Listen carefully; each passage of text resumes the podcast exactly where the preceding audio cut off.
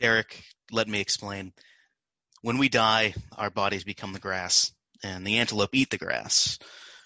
And so we're all connected in the greatest movie of all time.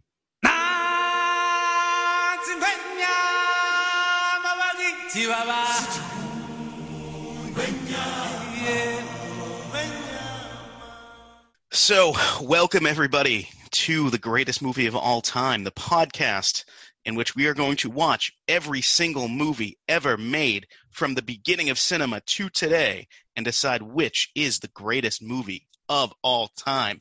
I am your co host, Rick Barrasso. I am the other co host, Derek Smith. And Derek, today we're going to discuss one of the, the great Disney animated classics of all time.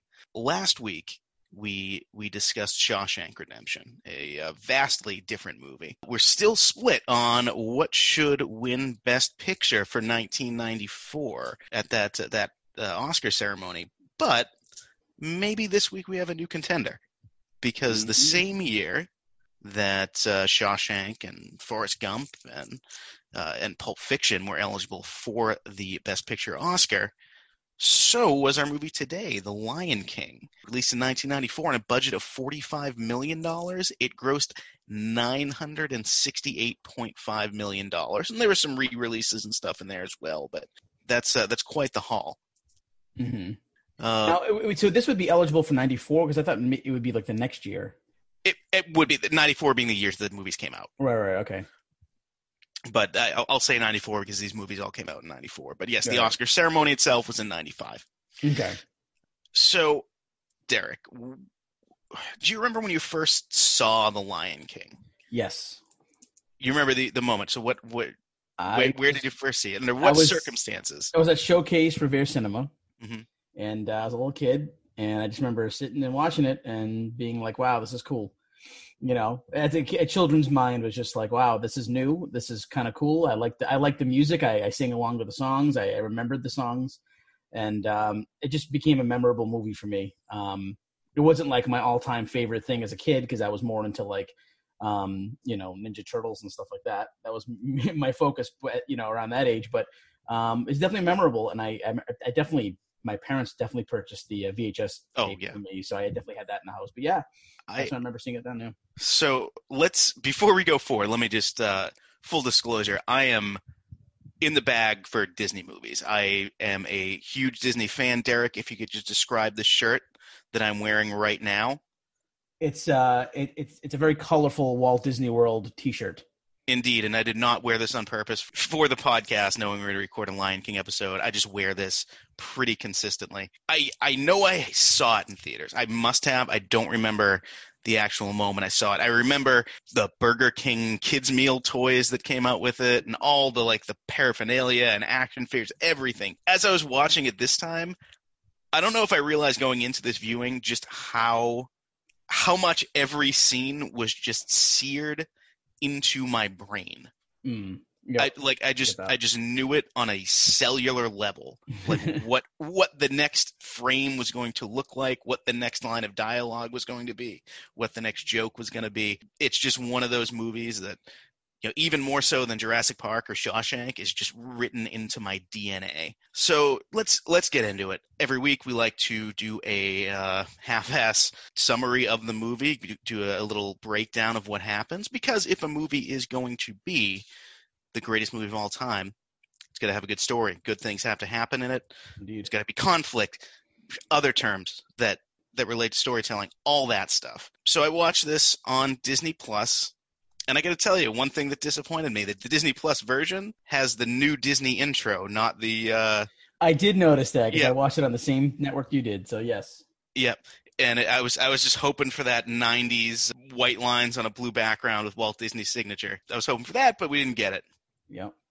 So the the movie opens with just an absolutely iconic song and sequence where we see the sunrise over the savannah and animals are coming to pay homage to a newly born prince. Prince is, as the title would suggest, a lion, and Rafiki, who is a you know what? Is he a baboon? I don't think he's a baboon. Because in is... the movie, he does mention it. He's like, "You're a baboon, and I'm a lion," or something like that. Yeah, he says you're a baboon and I'm not, but he's actually, I believe, a mandrill. Okay, mandrills.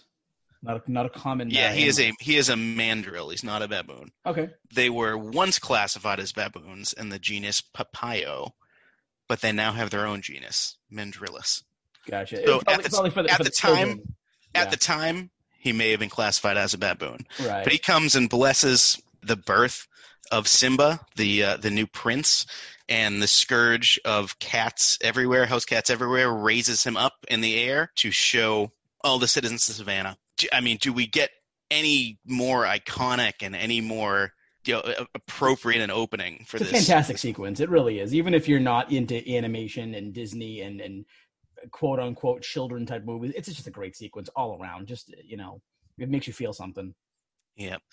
So our, our first actual scene with dialogue, we actually the first character we really meet is Scar, the villain, and he we see him. We know he's the villain because he is torturing a mouse before threatening to eat him. So Scar is played by Jeremy Irons, who plays a great villain. Usually in in movies, a lot more disturbing from this. I'm thinking of uh, thinking of Dead Ringers. You've seen that. He plays gynecologist twins Right. and they- they're going crazy. Yeah, it's this is this is a little outside of his wheelhouse, but he, he does really well.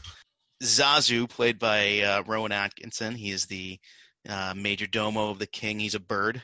He comes to announce that Mufasa, the king, played by James Earl Jones, is coming, and Scar threatens to eat him. So Scar is just clearly either hungry or sadistic or both.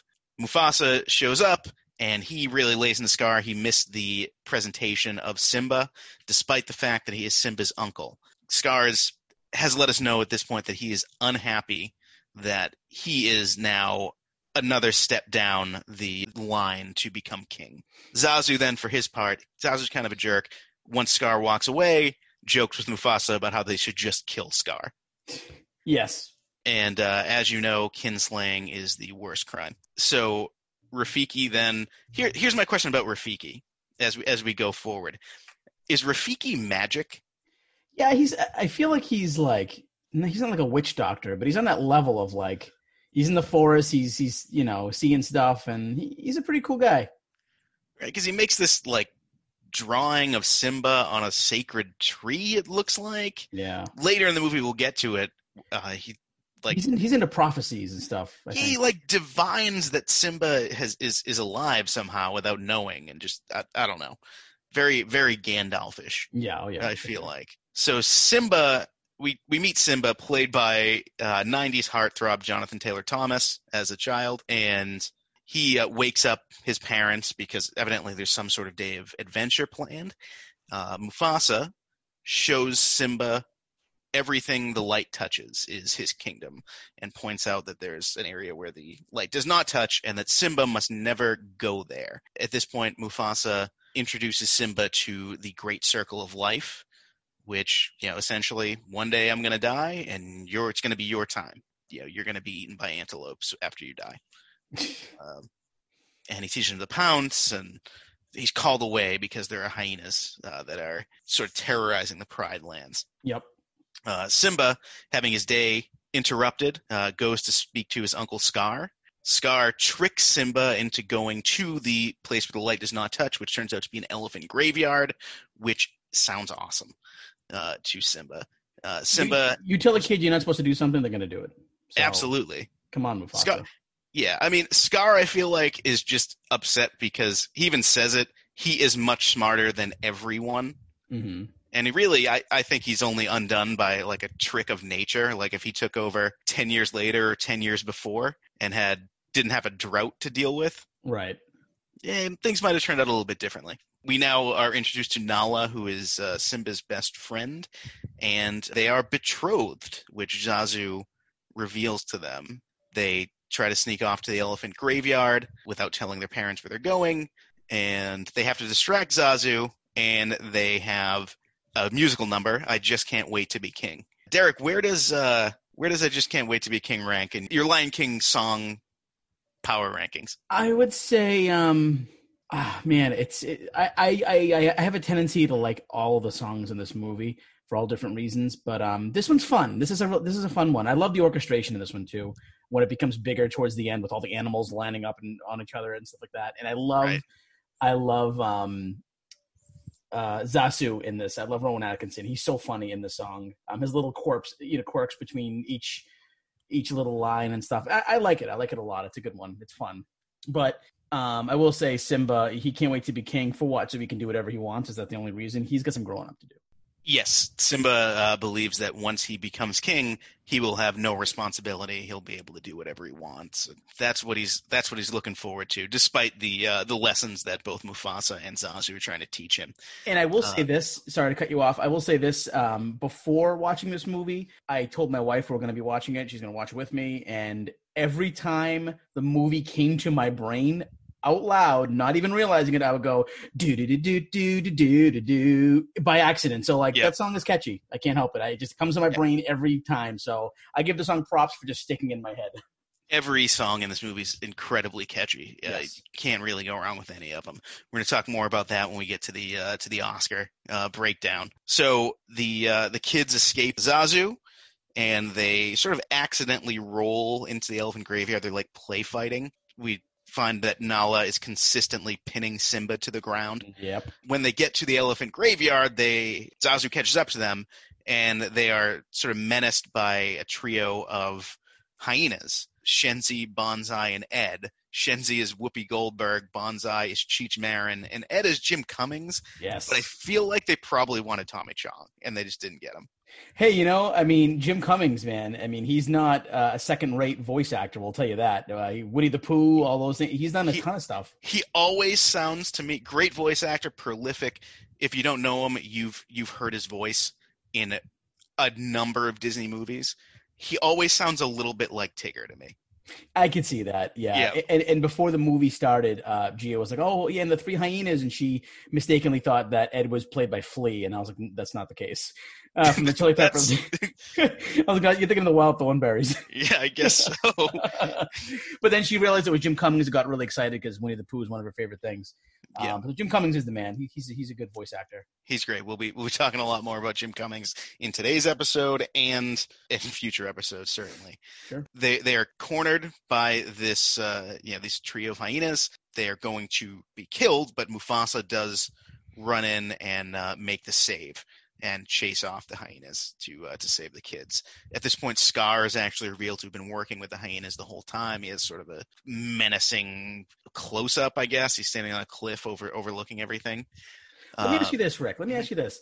Do you think that Mufasa was tracked down by Zazu really quick and told him of what was happening? Or do you think Mufasa had an intuition and was like, my son's not going to listen to me. I'm going to go save him in this graveyard? the last time we saw Mufasa, he was called away to hunt down the hyenas. Okay. So he was Like, in the area. When the yes, so when when Zazu's giving the morning report and Simba's he's teaching Simba how to pounce, there's like a gopher that that pops up and says Zazu, you know, oh, that's right. news news from the Pride Lands, That's right. The gopher. and then yep. And then Zazu says, "Hey, there's hyenas." So it's probably Zazu does at, in that scene get shot away like a rocket, uh, and he I, I think he probably went to see Mufasa, but Mufasa was probably already in the area. gotcha. So at this point, Mufasa disciplines Simba. Basically, you know, you deliberately disobeyed me. He says it twice, which Yep. is weird. He says it twice. Uh, and we get this like moment where Simba, like literally and figuratively, is trying to walk in his father's footprints. So he like steps in his father's footprint, and Mufasa explains to Simba, he sends Nala back home, has a talk with Simba, and I'm going to make the Game of Thrones reference here in this uh-huh, episode. oh, all right. because this movie comes out in 94. The Game of Thrones book comes out in 96.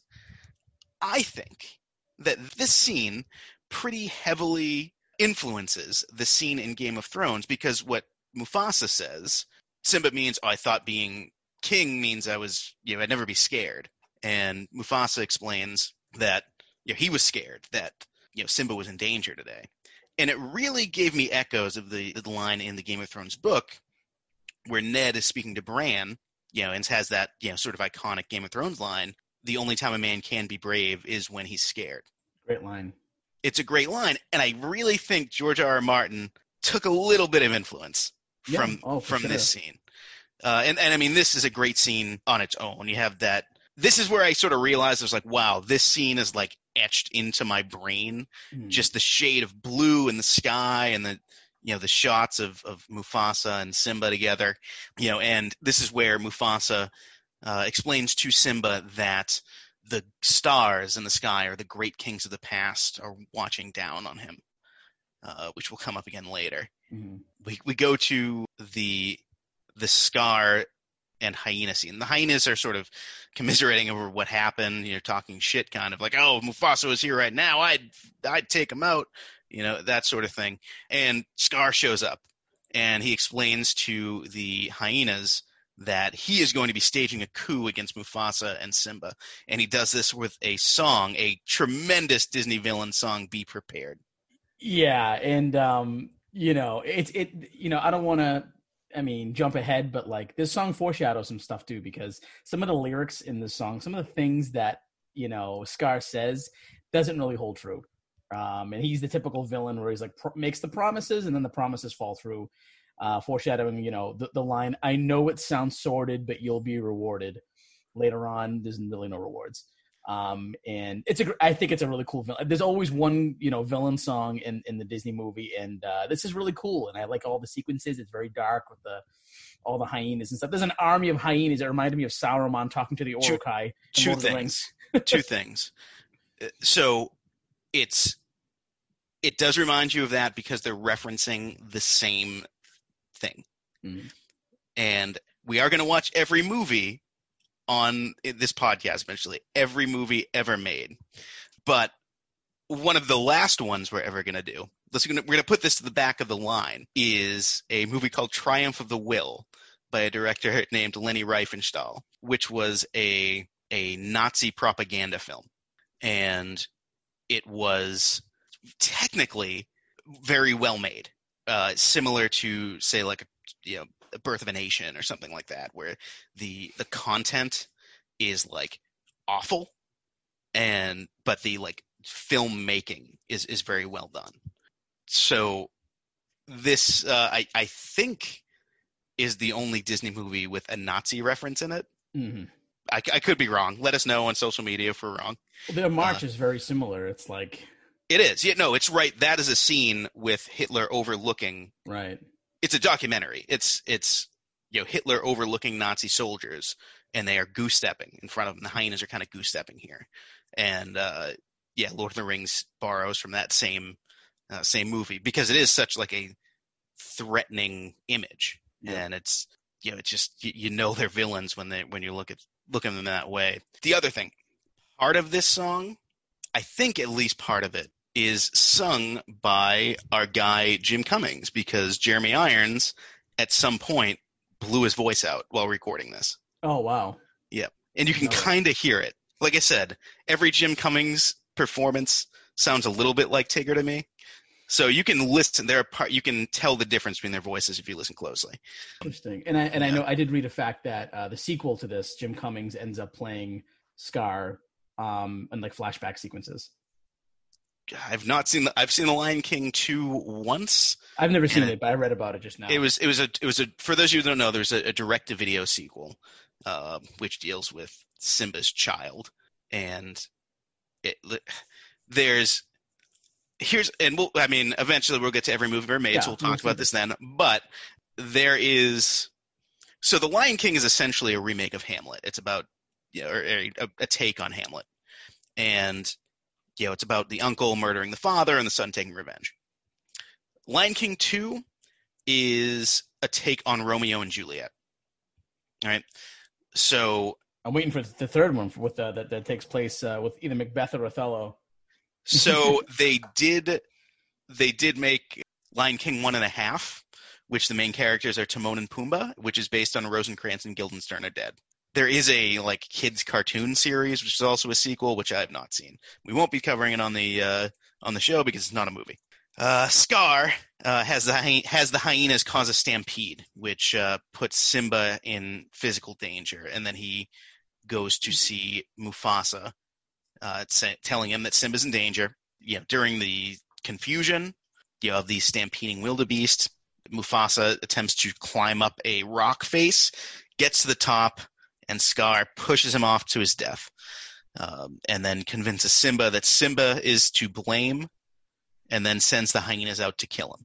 So, as a seven-year-old, six, seven-year-old, is this is this your? I mean, is this the first Disney cartoon you saw with death in it? I, I may have seen Bambi before that. Maybe Yeah. maybe not the full movie, but I remember seeing that scene in the compilations or something. Um, but it was pretty. It was a. I I don't know what it is, but I feel like it was more traumatic to me now than it was then because maybe I didn't understand it then. I was like, oh, you know, Sure. it is. You know, now I'm watching it and I'm like, oh my god, like that was that was crazy.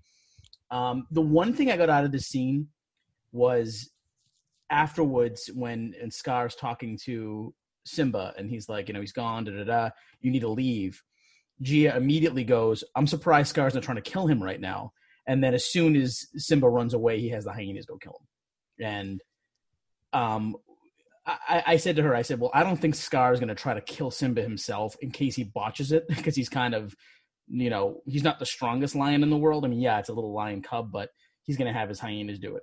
He doesn't want to get his hands dirty. Yeah, that that's another He- thing too. Yeah. His the only like real action, physical action he takes, other than like trying to defend himself, I guess, at the end of the movie, is you know, to push Mufasa off the cliff. Right. Like he's he he is not a villain where he's much of a physical threat. I don't I don't think even at the end I don't think Simba's I don't think he's much in danger, you know. He's Right. more of like he's more of like a Commodus in Gladiator where he's he's a he's a schemer. He's not going to go out and be like I'm going to kill Right. Maximus right. myself unless I have the uh, the advantage here. He'd Yep. much rather have his minions do his work, which he does Mm-hmm. send the hyenas to do.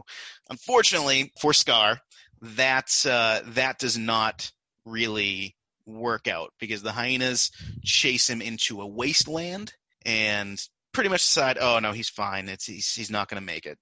Uh, and then they, they go back and tell Scar that he's uh, that he's dead.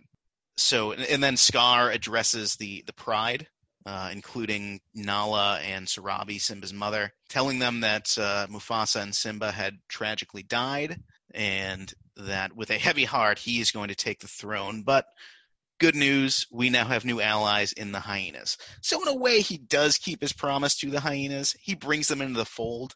Again, it's just unfortunate for Scar that at this moment a drought begins, Right. the likes of which Pride Rock has never seen, apparently. and as you just mentioned, Sarabi, because that's the that's the first time I've heard her name. I don't know why I don't remember hearing her name in the movie. Maybe I did, but I just I'm, I'm on IMDb and I just realized that she's played by Madge Sinclair, and Yep. her and James Earl Jones are both the uh, the father and mother of Eddie Murphy's character in Coming to America. Yeah. Should so I didn't realize that till now. so I mean I, I guess the question there is was Eddie Murphy intended to play Simba instead of Matthew Broderick? Adult Simba. Would that have been was he doing Eddie Murphy wasn't really doing dramas in ninety four, it would have been all comedies up to that point, right? Yeah, I think so too. Yeah. So that would have been against maybe he didn't want to do it because it was very much against hype for him at the time. But that would have been They were gonna bring in uh, Arsenio Hall to do something too. like what? he could he could have played Timon and uh Yeah, that would have we could get somebody else from coming to America to play Pumbaa. Also Eddie Murphy. right. But Eddie Murphy doing oh Eddie Mur- Murphy doing the old Jewish guy voice. exactly. Yeah. He could yeah, he could play Pumbaa. Um but yeah, I, I I do wonder if that was the intention. And also, does that mean Pride Rock is in the country of Zamunda? yes, that's my favorite. That's yeah. New new canon. Pride Rock exists in in the Serengeti in Zamunda.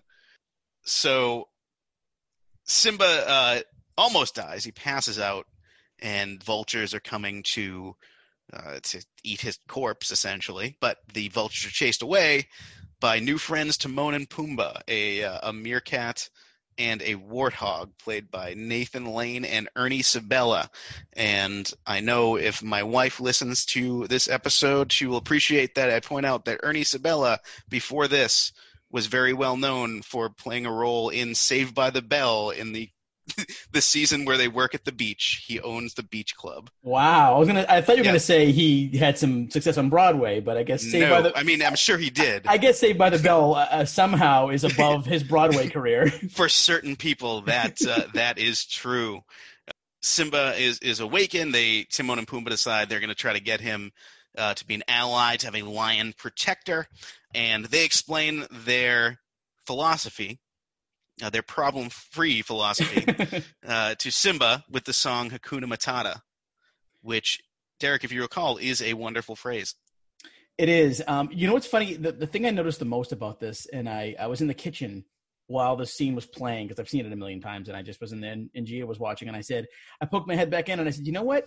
There are moments where sometimes I'm wondering. Um, it's just, I guess I can rephrase this. Nathan Lane sounds a lot like Billy Crystal sometimes, Yeah. and I could almost hear Billy Crystal playing this role as well, and I, that's one thing that I I, noticed.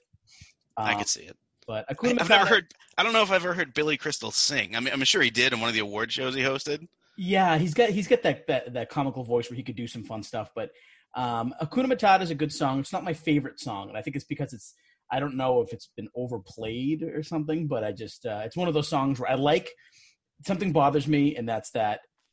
You know, it's it's him turning it, it's it's Simba turning to an adult during the song. You know, Yes. and he's just he's singing, and you just become an adult and stuff. And I don't know, it, it doesn't bother me, but it's um you know something that I asked myself. I asked myself a question. I was like, is this is this growing up? You- You're just singing one day, and then the next day you're an adult. How long do we think Simba is in hiding? I mean, it's got to be at least over a decade, at least. How long do lions live? Well, you got to think that what Simba was what like six, seven, something like that, in, in that age. If you're going to compare it to humans, and he's at least 16, 15 as an as a teenager. Because I don't see him as an adult at that point, but he's definitely a teenager. Lions live between 10 and 14 years in the wild. So let's say this was four to five years, a big chunk of Okay. the, the life of Simba. So he is he is an adult lion by the end of the song. It's a very long song. Uh, for him to age that uh, that much. And may I add, what a lazy, lazy lion he's become. He's going to go back and save and save his kingdom. What he all he knows how to do is sing, lie in the grass, and eat bugs. He's going to go save Yeah. his kingdom. I'm just, I'm he's just not saying. he's not learned how to like lead or or anything like he's i mean like the instincts of a lion be like all right well well we shouldn't hunt all the antelope otherwise there'll be no more antelope or right. I, I would, I would say honestly, I think Timon and, and Pumbaa. I think they're uh, they're not the antagonists by any mean, but I mean they, they don't do a whole lot for him except for just give him some friendship when he needs it.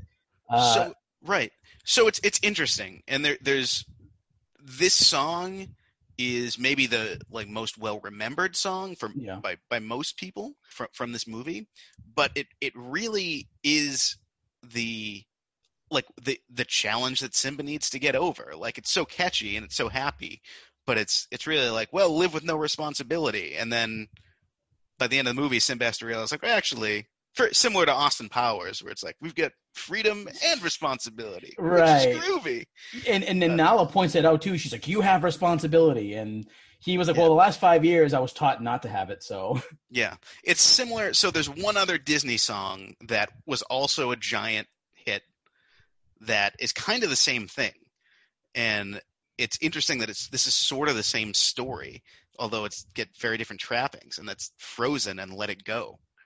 Like the the whole point of that song is, you know, Elsa has, and I'm sure we'll bring this up in our uh, eventual Frozen episode, that you know the biggest hit song of the movie is the exact opposite of the message of the movie. So we uh, we go back once now Simba is uh, is grown up and uh, living his you know sort of his college years, I guess, uh, with Timon and Pumbaa.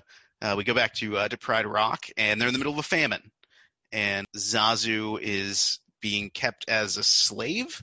I I don't know what for. Like, why hasn't Scar just killed him? He's like threatened to do it already. Like, I'm Yeah, sure exactly. The first thing we see him do is like, I'm going to eat Zazu. And then, you know, cut, he's got four or five years as king, let's say. And he's just like, no, you're going to live in this rib cage. I, I think I think Scar lives to torture people mentally, and he needs at least one person that he can be with all, all the time to just be like, hey, remember the old days that that you know what I mean when you were happy? Now you're not. So I'm gonna just keep Zazu yeah. here to just keep talking crap to. So also keep in mind that Scar is one of the only villains I feel like in Disney history that doesn't have a sidekick. So that's true. maybe that that's what Scar's trying to do. Is he's like, he's you know, trying to get. I mean, the hyenas are kind of his sidekicks, sort of. But yeah, not not in the same way that like Iago, Iago sidekick, right, or like yeah. or like Flotsam and Jetsam are sidekicks or something yeah. like that.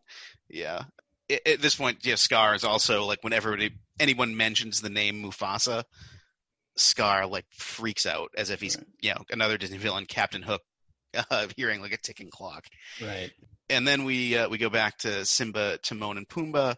They are looking at the stars, and Pumbaa somehow figures out exactly what stars actually are, and he's laughed off.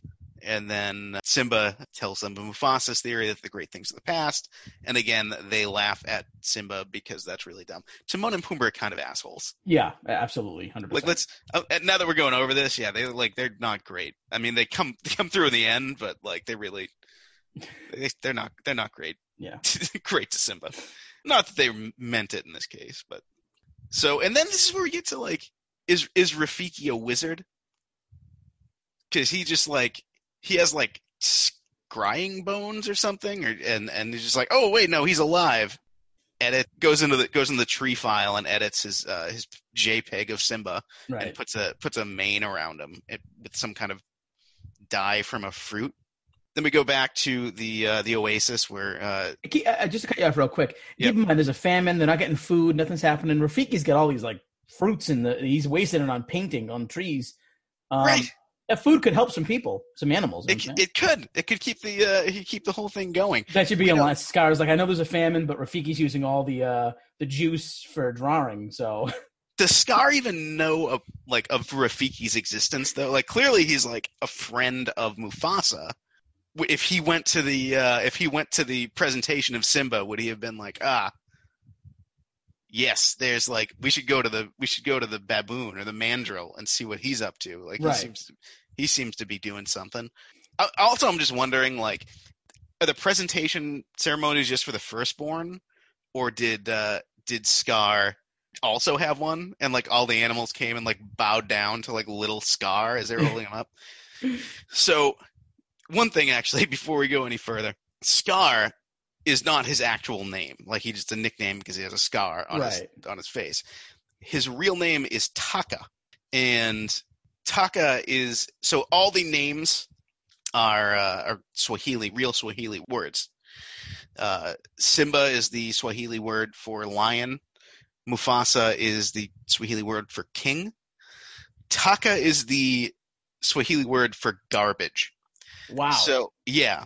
So if you know, this is probably why he has this complex is that they literally his parents literally named him garbage.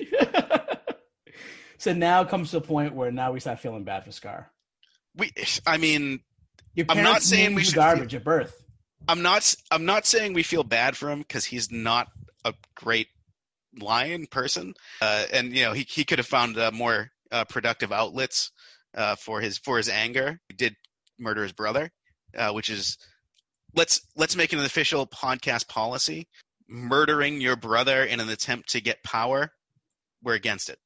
You know, yes, yes, yes, yes. Murder is bad, but I'd Murder. like to see how Mufasa treated Scar beforehand because, I, you know, does evil just exist in Disney? Does it, it? It probably does. We've seen evil just exist. People are just evil, but there are some instances where you kind of feel bad for the villain. Where you're like, okay, well, they were treated like this. So I'm, I'm Scar is the hero of his own story. That's all I'm saying. All right, there you go. I can't condone his actions, but uh, yeah, he's to to himself. He has a point. At the very least, he has ambition. He sure does. he is a yeah. Uh, we go back to the to the oasis where Timon uh, and Pumbaa are uh, singing a pop song from uh, the 20th century America, which is weird. Uh, but they know Lion sleeps tonight, yep. Uh, and they are actually then hunted by a lioness. And I, I felt like I was watching this time and I was like, wow, like it's they play it for laughs, but Pumbaa is like in fear for his life.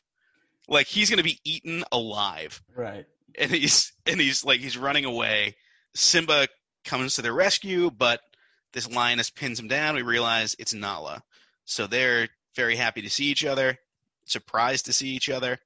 Nala explains what's happening at Pride Rock, reveals to Timon and Pumbaa that Simba is the rightful king, and Timon sort of is sent away. Timon and Pumbaa are sent away uh, by Simba so he can catch up with Nala, and they realize that well, there's clearly a connection here. The wrestling starts to change. Yes, yes, another Game of Thrones reference, and yeah. So then we go into Can You Feel the Love Tonight? And Derek, here's a here's a question that seems to be uh, regularly happening, and the question is, did they have sex? I'm gonna say yes. I mean, why not? You know, I mean, it just seems right. I hope they did. You hope you hope that yeah. I hope they did because if they didn't, I'd be like, that's even more of me being like, Simba, come on, like, Yeah. you've learned nothing in life. nothing. Like he, he's not seen another lion in a third of his life at least. Yeah, he needs to start. You know what I mean? He needs to start understanding Yeah. life and get get get at least this right, Simba. Get it done. Yep. Get get in there, Simba. They uh post-coitally, they have an argument. Simba believes that he is responsible for his father's death, Right. and that will prevent him from going and, and taking his rightful place as king. Nala, not knowing of Scar's manipulation, believes that Simba should return and he would save the pride from from Scar. Simba walks away and he just yells at the heavens in grief when Rafiki just starts to like bother him.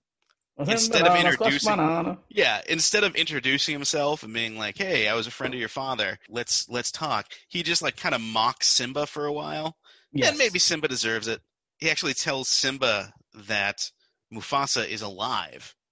And sort of Simba runs through the forest and comes to his own reflection. And ah, he lives in you because you're his his son. And Simba, I feel like at this point, if someone told me that a loved one who I thought was dead was actually alive, and it turns out not, I would immediately kill them if I were a lion. I agree. That that Yeah. that was pretty messed up for for Rafiki. Rafiki's, Rafiki's one problem in this whole movie is that he could have been like, he lives within you, but I'll show you how you can connect with him.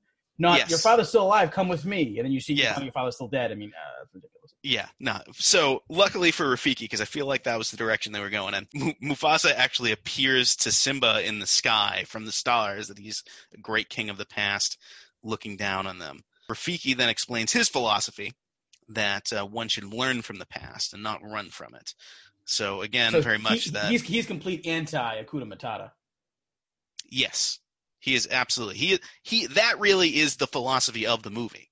Yeah, which is overshadowed because it's not a catchy song. I think the I think I think this whole, the whole point of this movie is to not listen to lazy people. Yeah, absolutely.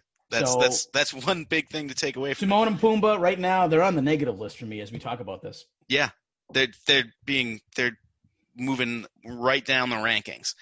so Simba returns to Pride Rock and was joined by Nala, Timon, and Pumbaa. Who, you know, good for them. This is this is Timon and Pumbaa's moment. Yep. They could have sat out, but they helped Simba because they, I guess, in the end, they were true friends. Apparently, Simba thinks that they can outrun some, you know, ten hyenas. But okay, we'll move on from that. Yeah. So they, yeah, they they used Timon and Pumbaa to distract the hyenas. I mean, luckily for them, I guess they Scar is holding court, I guess, and calls out. This this is probably where you mentioned you, you mentioned before. You remember the name Sarabi being used. Scar just like yells the name Sarabi, Mm. and that's Sarabi. So that's probably where you rec- remember that from. Simba confronts Scar, and initially everyone sort of mistakes Simba for Mufasa, which you know Scar is like in a panic as a result of his his phobia of his brother. When it is revealed that it is Simba, Scar tells the Pride that Simba is responsible for Mufasa's death, and Simba, in a panic, backs up and s- slides off the cliff and is hanging on with his claws in a very similar way to his father did before his death. Now, Scar makes his biggest uh, mistake here, where he could have just immediately killed Simba, but he, for some reason, reveals to Simba that he killed Mufasa. And okay, fine. maybe yeah that that's how he gets his jollies is like flaunting his crimes in somebody's face. He's got to tell someone, I guess. But then Simba sort of jumps up and forces Scar to tell everyone, Right. which I feel like is a huge tactical error. Yeah, it, he Scar makes a lot of errors here. Yeah, this is a it's a mess. And then with the hyenas too. Yeah, sort of a big battle breaks out uh, with you know sort of the lionesses and Simba and Timon and Pumbaa fighting Scar and the hyenas. Lightning strikes the dry grass, which goes up in flames. Pumbaa makes a reference to "In the Heat of the Night," which is just a reference that I'm sure all the kids got in '94. I know, I know, I definitely. Maybe I was one of the few that did not recognize that uh, that quote from a decades old movie. He does a taxi driver joke too. He's like- yes. Yeah, and I. I didn't even realize that until this time I watched it. At yeah. 33 years old.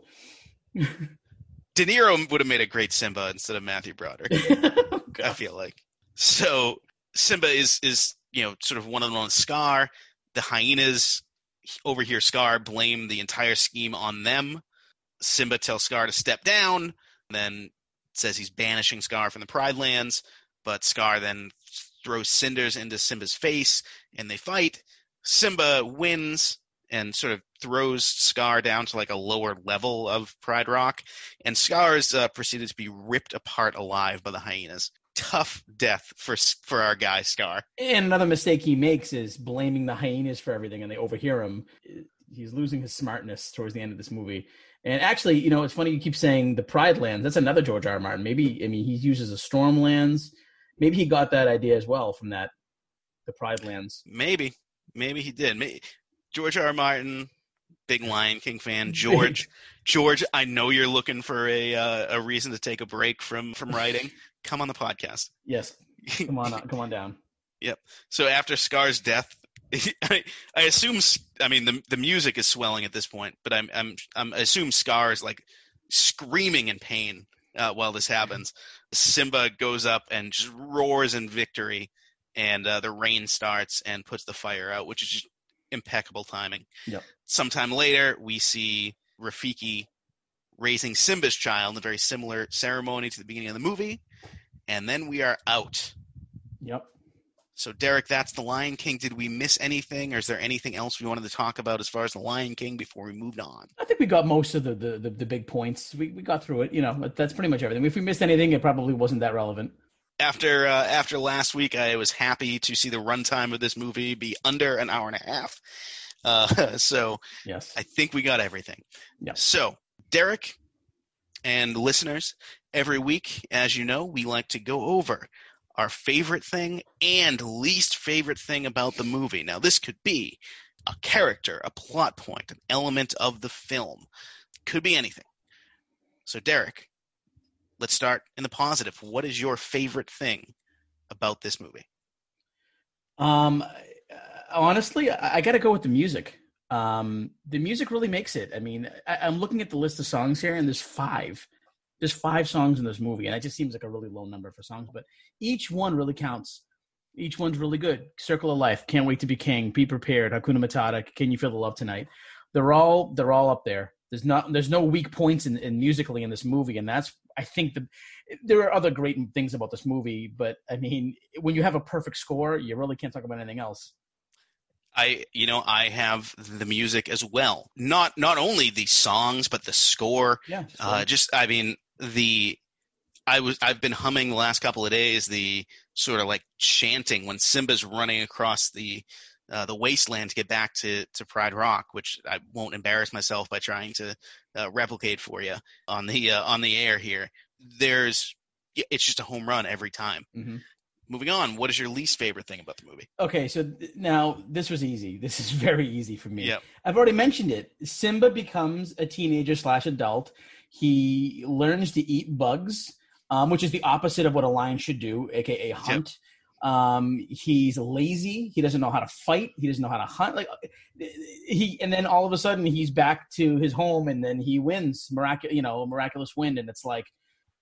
Oh, maybe you should have given him some sort of a um yeah he's got his father's DNA or whatever right his blood and Sure. but This movie, and Yeah, something, and- and and I joke about you know, oh, bad luck for Scar that there was a yeah, there's a drought where he took over. What the movie's trying to say is that like Simba being the rightful king, things will be better just naturally. Right. It's a very pro like d- divine right of kings kind of movie. It's it's it's kind of interesting. Like the like the earth itself rebels against a false king.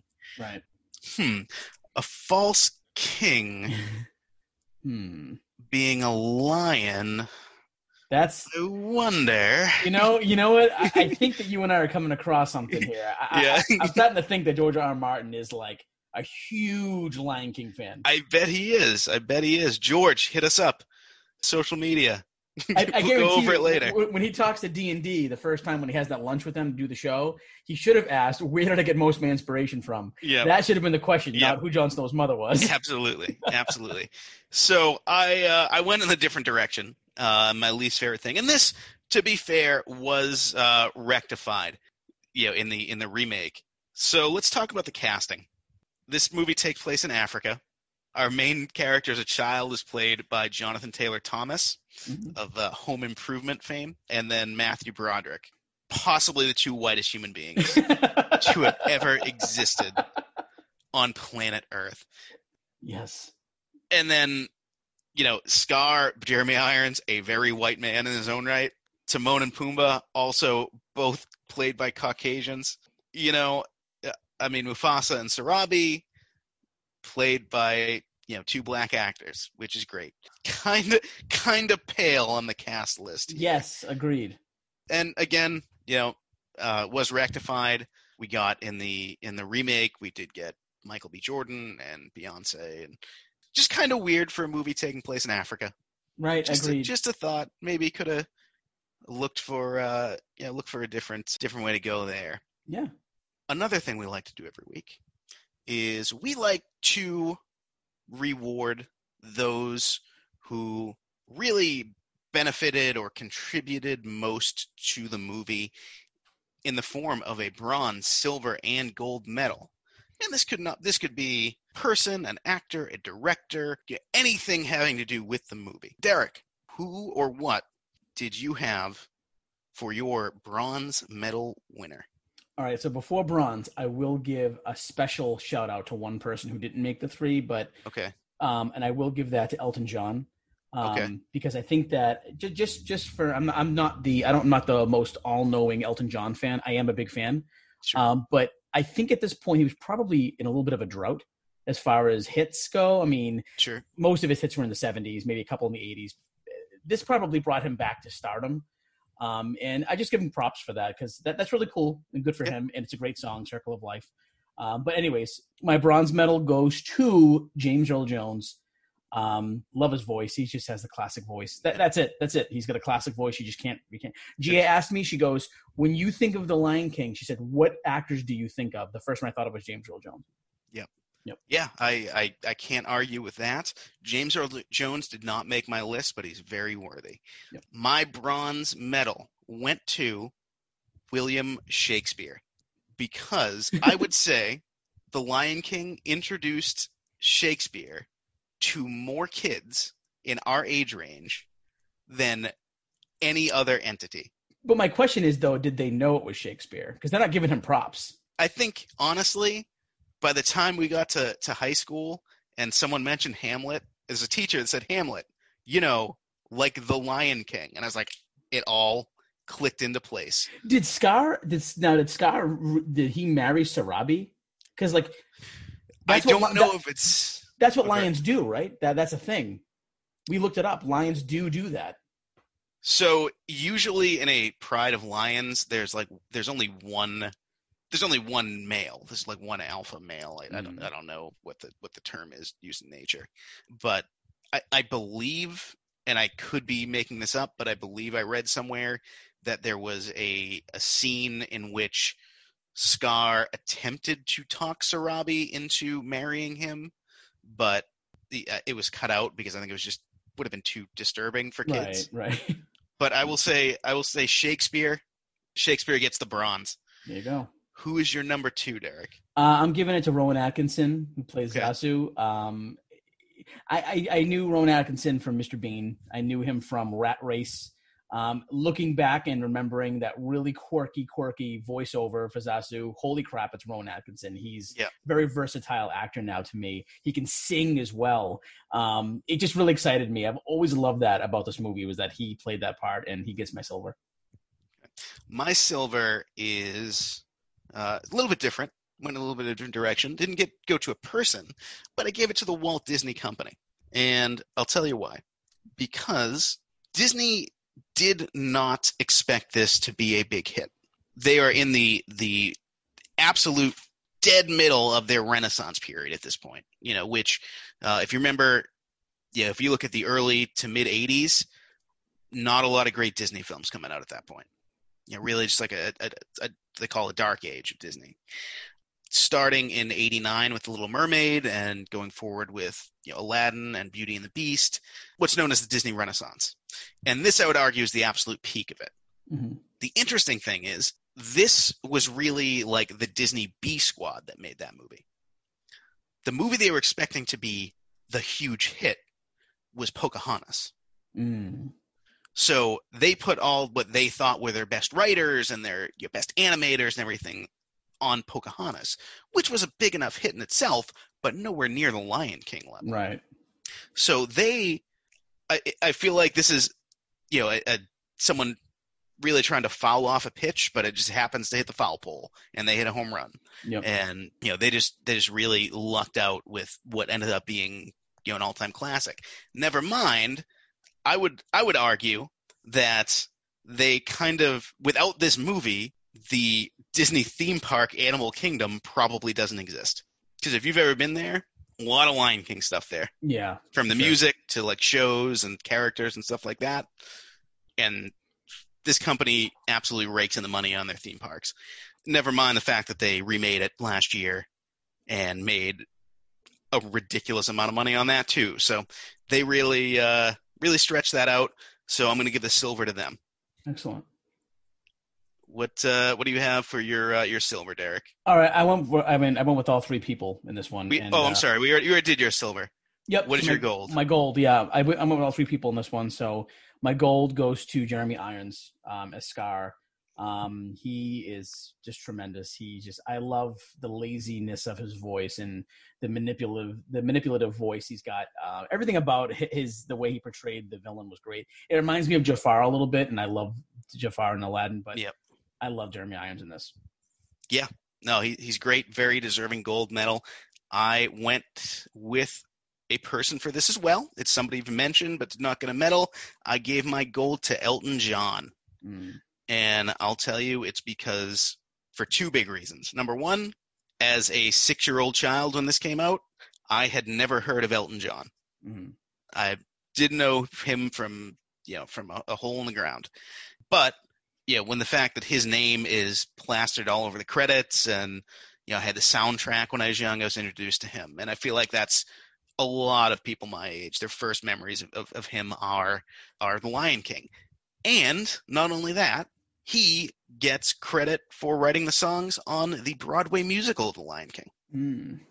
So he parlays this, which is you know enough to borderline medal, you know, an honorable mention for yourself, and gets a whole Broadway career out of it because he's he's done some other plays as well. Uh, so Elton John, congratulations, you are my gold medal winner. Jeremy Irons, congratulations, you are Derek's gold medal winner. Uh, great day for the country of England, which I believe they are both English. Yes. If they're not, sorry. All right.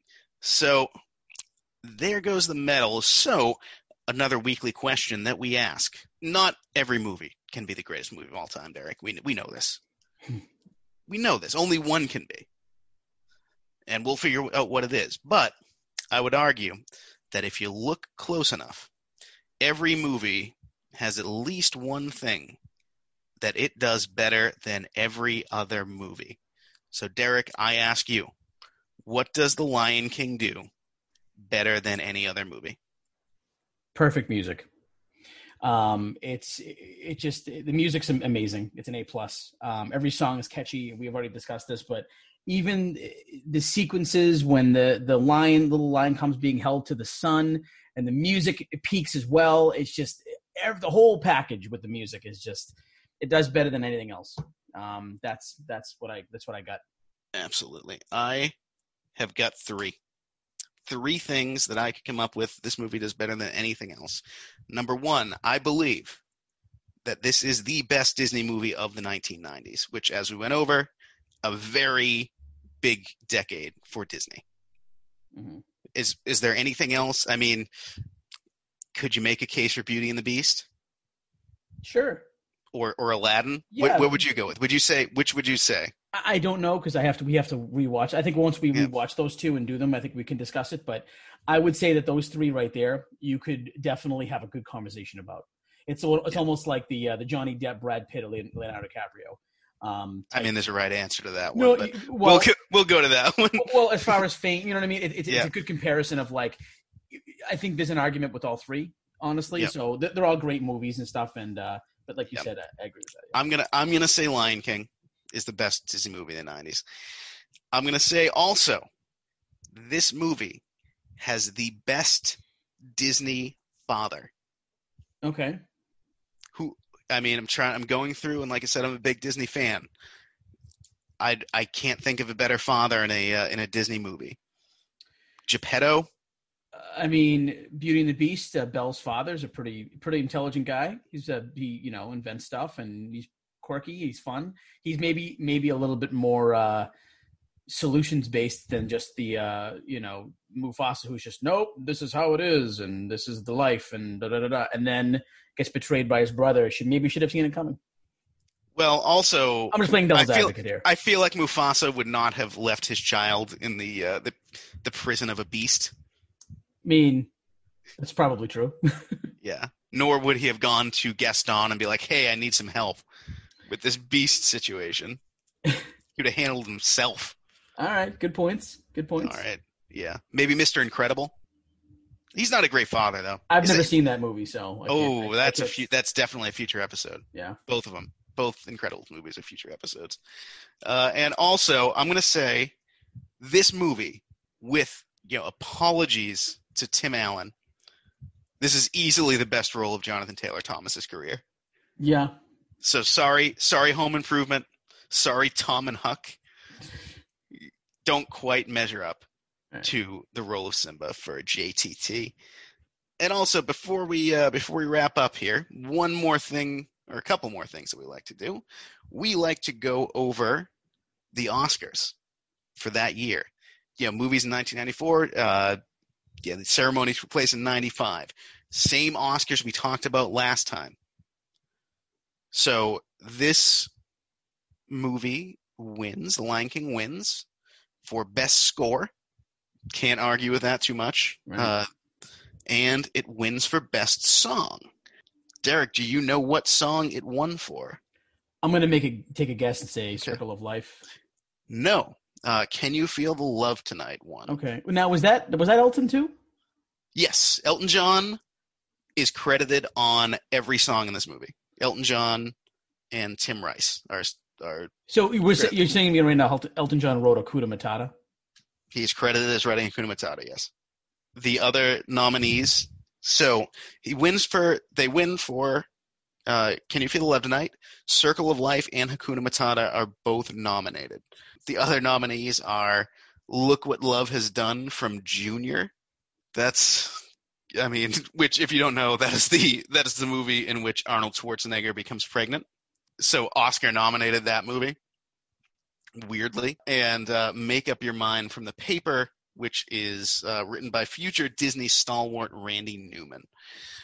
So, Derek, I think we can say that one of the Lion King songs should have won. I think we can we can say that, right? Yeah. Do you think "Can You Feel the Love Tonight" is the right one? Sure. Yeah. I, I'd say that. I, th- I think it's good enough to, to win. Yeah. Um, I won't I argue mean- with it too much. I would say "Circle of Life." Circle of Life's my choice. I think uh, that's the the first one I thought would be the one, but uh, I'd say they're they're neck and neck. Maybe maybe uh, I don't know. Can you feel love tonight's more? It's more sappy. Maybe that's why they were going. I can see I can see why it won. I'd probably go with "Circle of Life." yeah, I think so too. if you had asked six year old Rick, I would have said I just can't wait to be king. But like we said, you can't argue. Honestly, the it the five songs just should have been the five nominees Right. uh, for that. I Just haven't fight it out. Sure. So, uh, I, I was looking, and really, there's there's two categories where I think we should talk about where it was not nominated. And number one is Best Picture. That's surprising. It's surprising. So, like we said before, the big three here: Forrest Gump, Pulp Fiction, Shawshank. Also nominated for Weddings and a Funeral and Quiz Show. Yeah, I have never seen the last two, so I definitely bump one of those out for Lion King, just just on principle. I think, yeah, I think we have to. But which one? I'm, I'm gonna say Four Weddings and a Funeral has to go. Sorry, Hugh Grant. Apologies, Andie MacDowell. Mm, yeah, definitely. so long, Kristin Scott Thomas, and uh, believe it or not, Rowan Atkinson in supporting role, so he gets to keep his movie, a movie with him in it. Yeah. But yeah, I think uh, I think Lion King has had sort of staying power in society, Yeah. and the others really really haven't, or those other two at least haven't. So I think we had to you know sort of insert that in there. There's been so this is before Best Animated Feature existed. Mhm. You know that that didn't come about till I think 2001, and really, I I think the only animated feature to be nominated for for the Best Picture was Beauty and the Beast a couple couple of years before, and that uh, the conservative part of the the Academy was not happy about that at all. Right.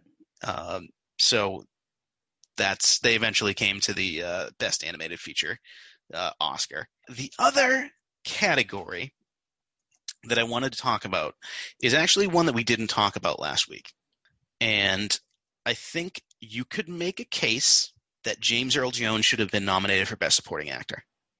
It depends who was in that category. So let's go over the let's go over the nominees. The winner, Martin Landau, playing Bela Lugosi and Ed Wood. Okay.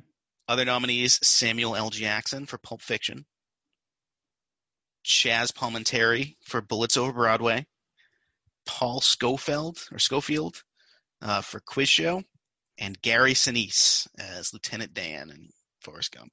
Uh, well, my, my, my question always is: is how much work and how much effort does an actor and actress put into a movie? Sometimes you just get like the Alan Arkin of 2006, I think it was, or whatever year it was Sure. when when that movie came Little out. Little Miss uh, Sunshine. yeah, like like he was he great in it? Absolutely. Should he have beaten out Eddie Murphy and Dreamgirls? Probably not. Um, but Alan Arkin, you know, he didn't put much effort into. He was himself in the movie, and it was hilarious. How much did James Earl Jones do in this movie? He was the James Earl Jones with the voice, and give me give me my script, and I'll read the lines, and I'll make them sound good. And that's my question: Should he have been nominated? Uh, May, maybe not, um, depending on how much work he put in. I'm not ready to answer this question yet, but I think it's a, a conversation worth having. I'm going to put it out in our social media.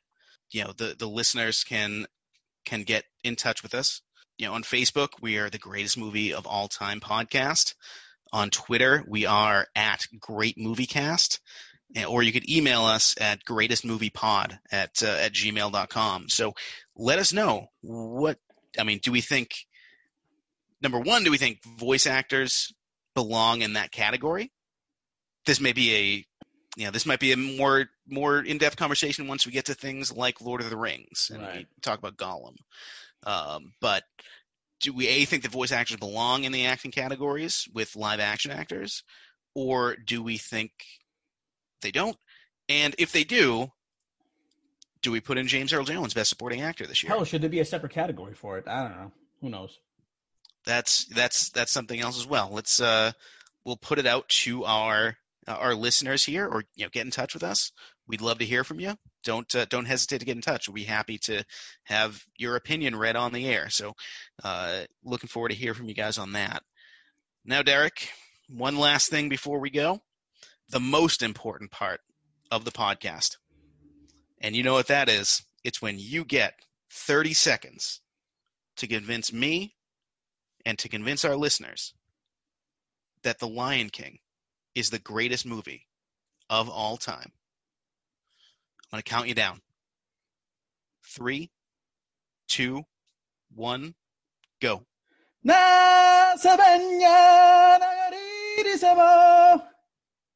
And I just can't wait to be king. Be prepared. Hakuna Matata, Hakuna Matata. Can you feel the love tonight? That's it right there. That that's the reasons why you should watch that movie right there. Don't even it doesn't even matter about anything else but Shakespeare too. Seconds. Well, you you did it with uh, with point one seven seconds remaining. You've uh, you know you may have convinced some people by uh, by singing a single line from uh, from every song in the movie. Maybe not. Yeah, maybe not. No, you got you got all you got all five, I think. and Shakespeare. and Shakespeare, and also Shakespeare. You've convinced me. Yep. So, yeah, I, I don't know if that necessarily does it for me, but yeah, we can uh, we we can see if it does the same for for our listeners here. Again, let us know in social media. Uh, so that is gonna wrap it up for the Lion King. I hope you enjoyed the episode, and I hope you enjoyed the movie. Next week, we're going in a different direction. We're getting out of the 1990s, and we are gonna talk about a honestly a movie where a lot of people do think it is the greatest movie of all time, and that is the Humphrey Bogart starring classic Casablanca. And you can find it uh, if you want to watch along. You can find it on uh, on HBO now uh, or HBO Max. Excuse me. It's a uh, 1942 romance war film, according to Google, uh, which I guess is a as good a way of any to uh, to, to describe it. About a man who owns a bar and the girl who walks in. Derek, have you uh, have you seen Casablanca? I have years ago. I definitely need a refresh, so it'll be good to watch this again. Where uh, it may be a little different because I I don't know that we'll have seen many of the other Oscar uh, contenders for that year, so that uh, uh, that segment might change a little bit, but I think it's going to be a really good time. Derek, anything else you have to say to uh, to our listeners this week? Um, just uh, you know, get into conversation with us. Um, I promise that um, I will be more engaging as well this week. Um, I'll start some posts, jump on, talk to us because I really want to know, especially about the James Earl Jones being nominated for an award. I'd like to hear people think about that for sure. So look out for my post about that, and we can have a good discussion. All right. Uh, well, that's going to do it for us this week. I have been your co-host Rick Barrasso, and I have been your co-host Derek Smith. Keep watching, everybody.